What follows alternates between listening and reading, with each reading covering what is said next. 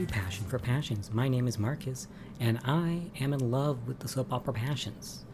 So, it is finally time, things are finally popping off at the Prom 2000 here in Harmony.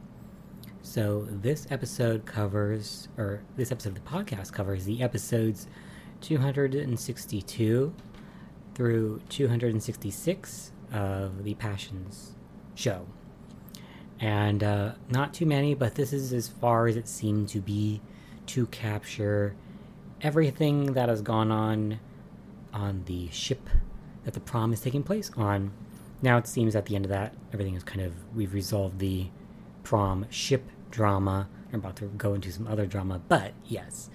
So the episodes had a handful of things going on, different people's stories conflicting with each other. Some got much more attention than others, certainly. Um, I feel like there were some really big focus on Ethan and Theresa, of course, but um, other things were happening as well.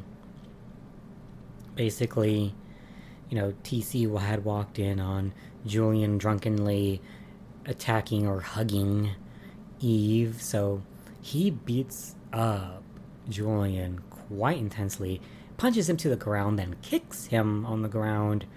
It's very serious.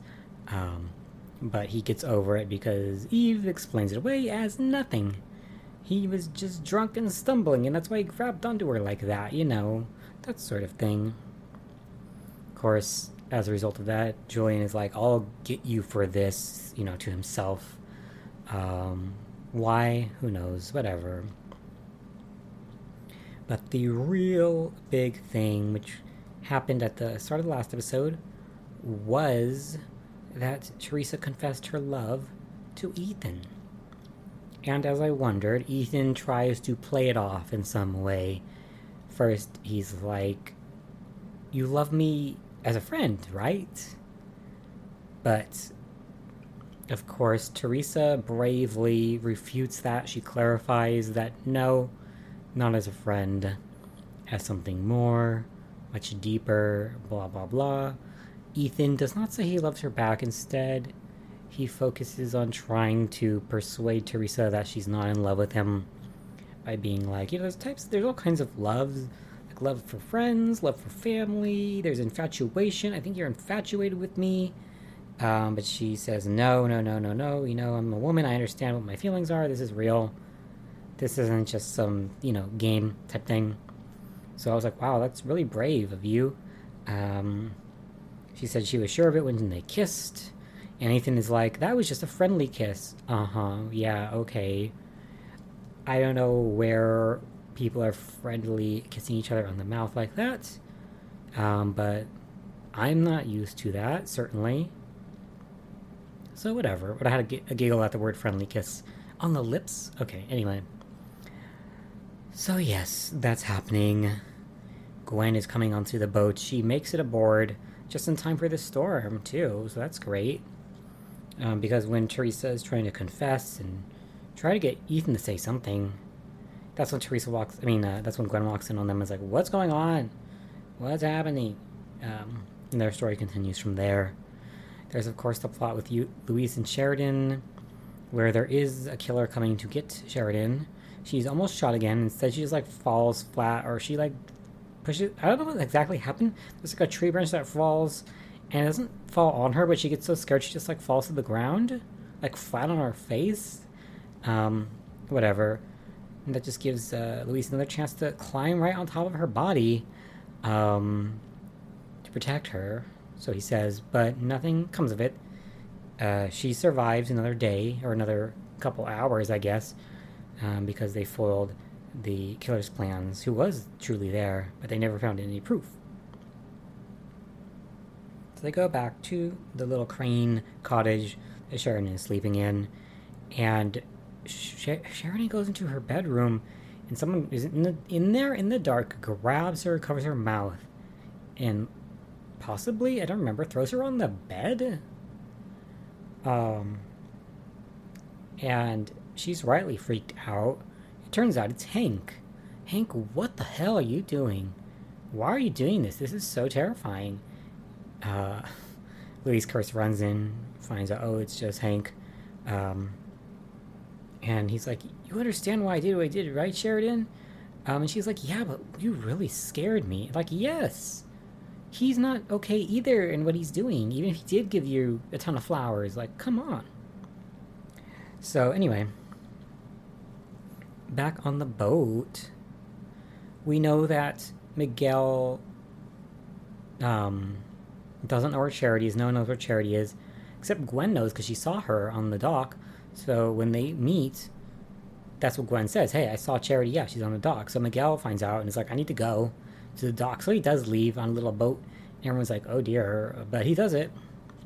Um, Grace is still in kind of the, I don't know, bottom quarters of the boat. And her little porthole opens up a little uh, and uh, starts flooding her room. So that's bad. It's very bad. But we'll see what goes on with that. Um, because that's no one knows that she's there at this point.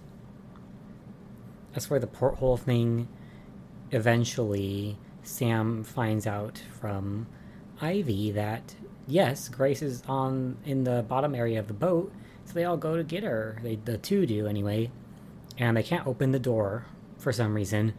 So Sam is all pissed and freaking out because his wife is seriously endangered. Um, but others come and help, and they're able to sort of open the door, get her out safely. But you know, if that porthole opened, then probably others did as well in this boat, and that's a bad sign because eventually it's going to start sinking. So, yes, that's happening uh, because of the outrageous storm that has suddenly cropped up as a result of Charity's magical powers. She is casting, you know, all kinds of spells of wind, and that's causing the huge waves to form. So a huge wave hits when Gwen is freaking out at what she saw, which was Ethan and Theresa closely together. Um, and she gets ends up hanging overboard because the water kind of washes her almost off the boat. But she is saved by both Ethan and Theresa. Fine. I was wondering if she, I was wondering if Grace, I mean, if Grace, if um, Gwen was potentially going to be killed off, um, but she does not get p- killed off, at least not right now. The wave also knocked Tabitha and Timmy overboard. Um, there's a silly little moment with a shark, but nothing much really goes on there. Um, we just know that Tabitha and Timmy Timmy are overboard and, um, like others, having a hard time. So, aside from that, this treacherous, dangerous circumstance, once Gwen is saved, she must know about Ethan and Theresa now she is back on that kick where nothing matters except finding out what's going on between these two. Every time this happens, she does so at like the most inappropriate times, and once again, Gwen is possessed by this urge to know, despite the fact that everybody might be dying in a few minutes because they're on a sinking ship. So, once again, she's flipping out about that. So, that's where we are again, the kind of like the plot we've already seen before where she was once extremely jealous and concerned. She's back on it. All she needed was her mom to say like two words to her, and now she's back on that bullshit. Come on, Gwen. Like, are you a mature adult who's closing business deals, or are you a child? Like, seriously. I mean, okay, we as a viewer know she has reason to be concerned, but I don't like the way that she expresses her concern. It's very immature and childish. Of course, that's often the case with many of the characters in this show, where they just act on extreme impulse and don't think about anything or anyone else. It's just, it's silly. So, yeah. As that's all going on, um, there has been a distress call made from the boat to the dock, but everybody, the harbor master and others, are very confused because they don't see a storm. Everything's totally calm and, and, fine where they are. There's nothing on their radar. They also can't see the boat on their radar for some reason. So they think that nothing is wrong and it's just kids playing a prank saying that the boat is in a huge storm and in danger, you know. So that's why nobody is coming to help them on the boat because nobody believes there's anything to help them for. And this might sound like really contrived, but actually, because um, I have like this weird fascination with watching or reading about kind of disasters in history. Um, there are multiple boat related accidents that have occurred where people believe that there was nothing wrong. Um, not necessarily because of this same circumstance, but it's definitely happened before that people think that there is no there's no true issue um, and it's just you know often miscommunication or just not lack of trust or inability to communicate but that has definitely happened before so this type of tragic thing can occur so yeah um, we finally hear more with uh, whatever hank is dealing with because he gets a phone call in sheridan's little cottage and learns that um, and we the viewer learn that he is tasked with killing sheridan we assumed he was tasked to be a killer because the people blackmailing him gave him a gun. But I don't think it was clear that his target was Sheridan specifically. And I don't understand why. Because who are Hank's people? Are they different than the people from France? Um, because they already hired a hitman. So who who else wants Sheridan dead? you know, I'm very confused about that. Or is it the same people, but they also want Hank to do it? I don't know. Either way, they are like on the call, kill Sheridan now. And he's like, okay. Um, because Hank is stupid, and I hope Hank dies because he's a worthless character. More so now that we're like, he, he really doesn't care about Sheridan that much. He's like, we could have been, I thought you could have been the one. But then he's still really willing to kill her. So clearly he's trash. I mean, we kind of figured he was trash anyway because he's like, "Oh, I want a girl with money." Um, so yeah, he's stupid and he needs to die. I hope someone kills him. oh my god. So Miguel makes it off the boat and gets to Charity, seeing her just standing there with her arms outstretched out to the boat. And um, he's like, Charity, what's wrong? And then she starts choking him and I was like, whoa. And I wondered if there would be something silly and stupid where, you know, the power of love makes her realize what she's doing and she snaps out of it. Uh, but that doesn't happen, actually. What actually happens is also stupid, though. Which is the priest comes and tears the necklace, the necklace that's giving her her extra or like amplifying her powers, and throws it off her and then she comes to again basically after a few minutes. So fine, whatever. And uh, Miguel does not die. He just gets choked out, like seriously hard, enough so to leave bruises on his neck. Ow. So yeah, Chad goes overboard. Whitney follows, wanting to save him, and I wish that she did save him. I wish it was like a reversal, but in the end, Chad like basically ends up saving her again. Eh, fine, whatever. Um, but yes, uh, back to Theresa and Ethan. They're talking again, and Theresa also is like dramatic and maybe not giving the appropriate attention to dying. But she does say basically, you know, we might be dying on this ship, so please just kiss me before I die. And Ethan is going to do it. He is leaning in to kiss her. But then Gwen shows up again. Like, what's going on here? Why are you two looking at each other like that? Um, and so again, Gwen has ruined the moment. Uh, but it's fine, fine. But he was clearly going to do it again. It's it's not even a secret. He was obviously going to kiss her. Um, so yeah. And then I realized because uh, Luis gets the call that he thinks that he hears that the boat is in trouble, so he's going to go down to the docks. And so that's how Hank and um, Hank and Sharon get to be stuck together, which is like the perfect opportunity for him to kill. Though he doesn't, fortunately, he does not kill her. But yeah, Luis goes off to the docks and is being his normal brash self. Um, because the harbor master is like, no, it's just kids playing a prank. He beats, he, he doesn't beat him up, but he does punch him unconscious or like smack him unconscious so that he can take Sam's boat and go check it out. Also, I didn't realize this the f- first time I saw the boat, um, probably for the best, but Sam's boat is called Amazing Grace, and I think that is ridiculous and I hate it so much. I can't imagine that. That's like so cloying. I hate it. Sam.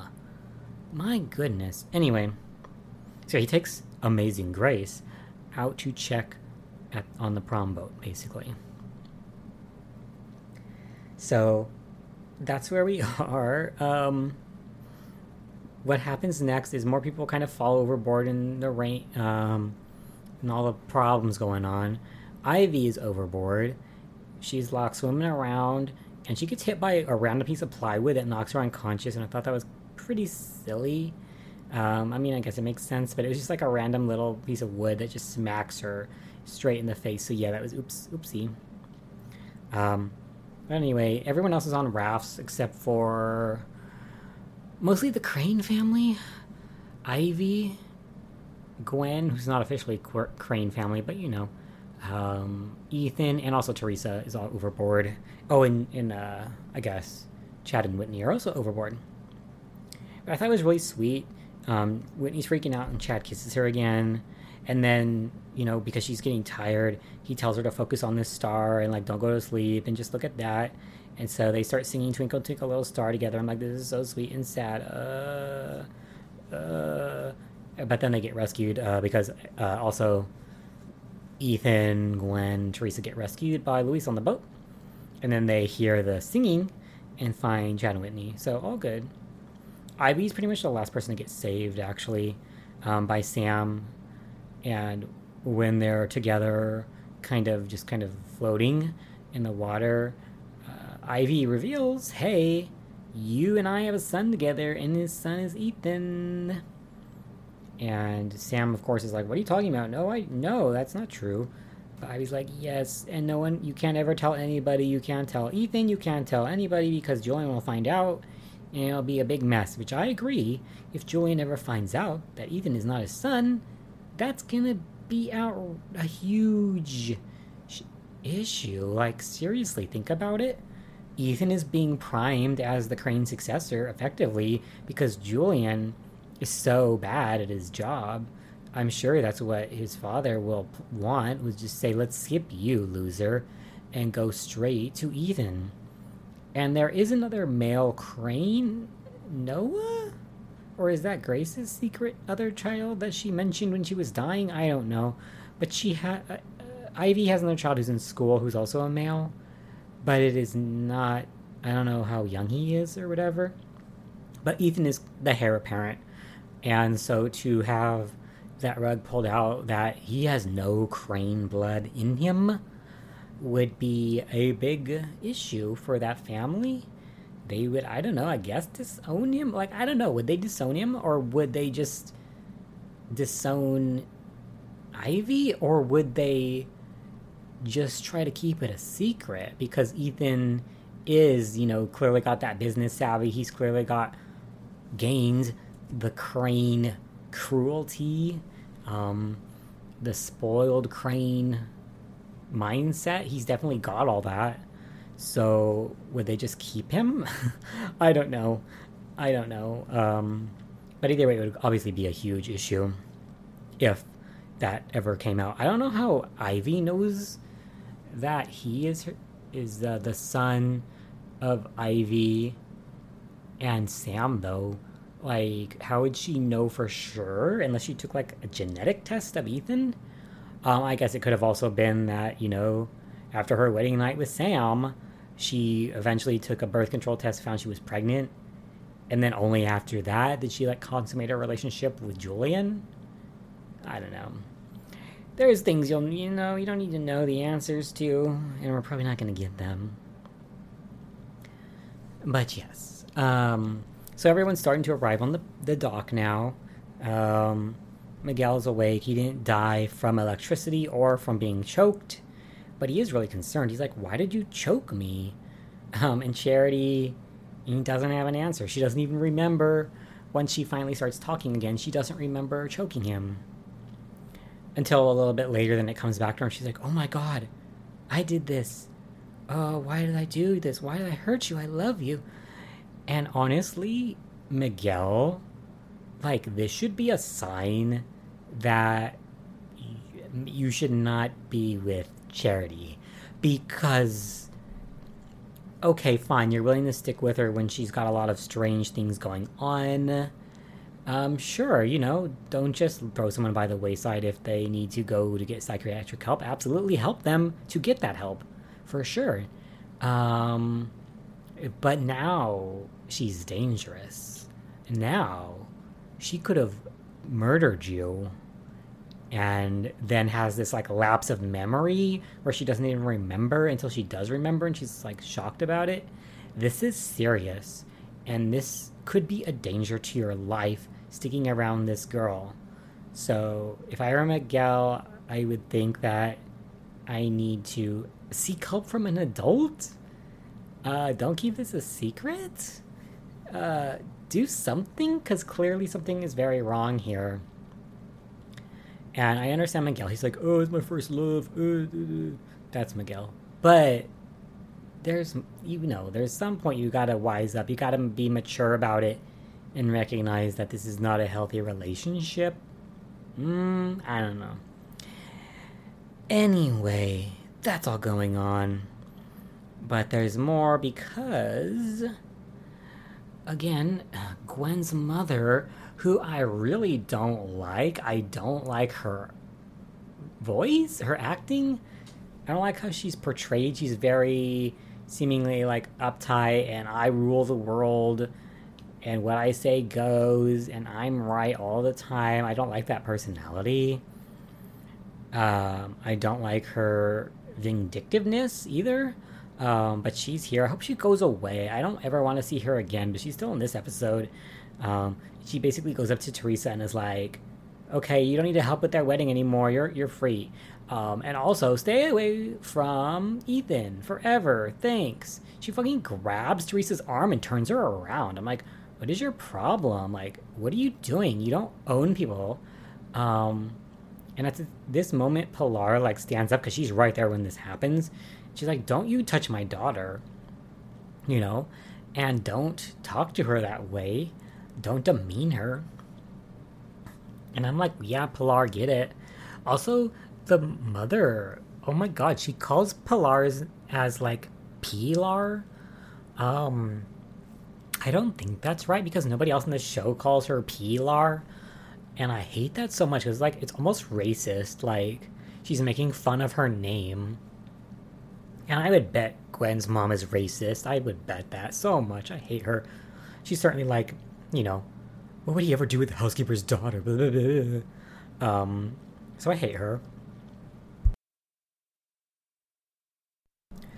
Anyway, um, yeah, Ivy reveals to Sam that they have a son, and it's Ethan.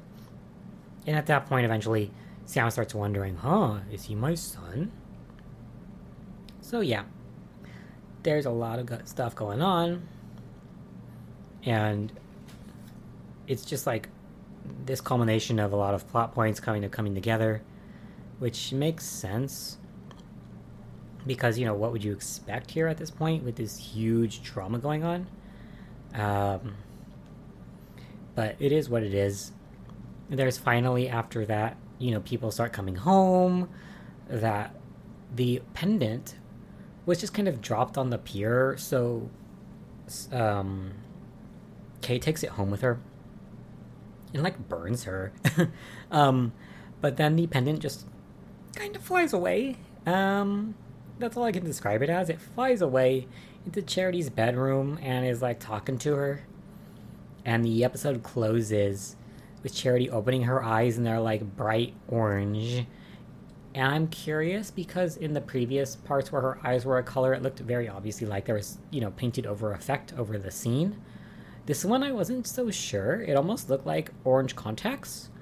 Um, and either way, it looked pretty good. And she's like, yeah, uh, it's time for death and destruction to come to harmony you know, whatever that weird voice modulation is that's going on there. It's like, yes, what is going to happen? What is this death and destruction that's coming to harmony? What is it? I need to know. You know, we've already had this this boat sink. What's happening next? I need to know, but I don't know right now. So uh, that's where we're at in this series of episodes. The prom 2000 was certainly unforgettable, but it's come and gone now. And the only thing that's really happened for certain is that Ethan now knows that, you know, Theresa super loves him. And now it's, you know, kind of the ball's in his court. What is he going to do about it? Gwen is back on her bullshit of being jealous and concerned for Ethan. Um, and of course, now Sam knows, or has heard at least, that Ethan is his son. So that's a big reveal that's been kind of building up. And now he has to wonder about that. Nothing more with Grace, nothing really more with Eve, per se, or Julian, but things are moving along. And it seems that, you know, actually, Whitney was about to reveal she was in love uh, or interested in Chad, but it didn't happen quite. They did kiss again, but um, she didn't quite reveal, you know, her feelings yet. But I'm assuming that's another plot that we're going to keep dragging along for a while before she can truly be honest with herself there. So, yeah, lots of things happening. And I'm very curious if the death and destruction that Charity is promising is going to happen really soon, or if that's just going to be kind of a danger in the background lurking for a while until we get there. You know, I'm very curious. I want to know, of course, is Hank going to try to kill Sheridan? Is someone going to find out that Hank is trying to kill Sheridan? Is Hank going to wussy out? I don't know. But that's where we are so far. So we will have to see when we get to more episodes if I get any of these questions answered, if anything is resolved, or if there are just more plot threads and things being drug on forever and ever and ever. We shall see. So thanks for listening, and we'll be back in two weeks with another episode. Bye.